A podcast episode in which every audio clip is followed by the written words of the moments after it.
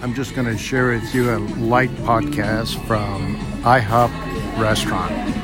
I love coming here. First of all, they do have great pancakes and they got great breakfast, and it's pretty reasonably priced.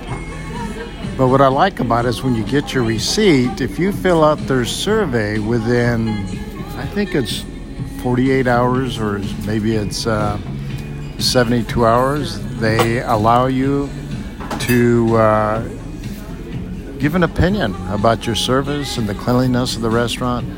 And if you do that, they'll give you a special code that you can write down, take back to the restaurant, and get a free stack of pancakes.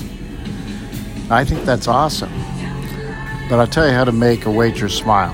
When you come in and say, I have this free coupon with this code, they just kind of look at you like, hmm, they're not going to make much of a tip. And then I tell them, but I do have a tip for you afterwards. Every time I get a smile. So it's kind of cool. And I think they enjoy it. But I think sometimes they get people that come in and get the free pancakes and they don't leave a tip or nothing. The pancakes that they give you, the free ones, I mean, it's a stack of three, it fills me up. I don't know about you. But it's kind of fun to come here to IHOP and just reminisce a little bit. They got some nice music here, and it is a clean place.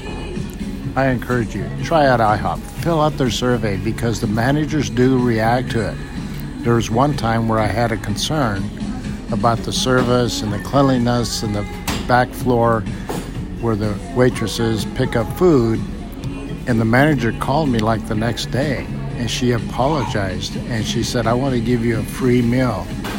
So I got a, a free breakfast, anything I wanted, on them.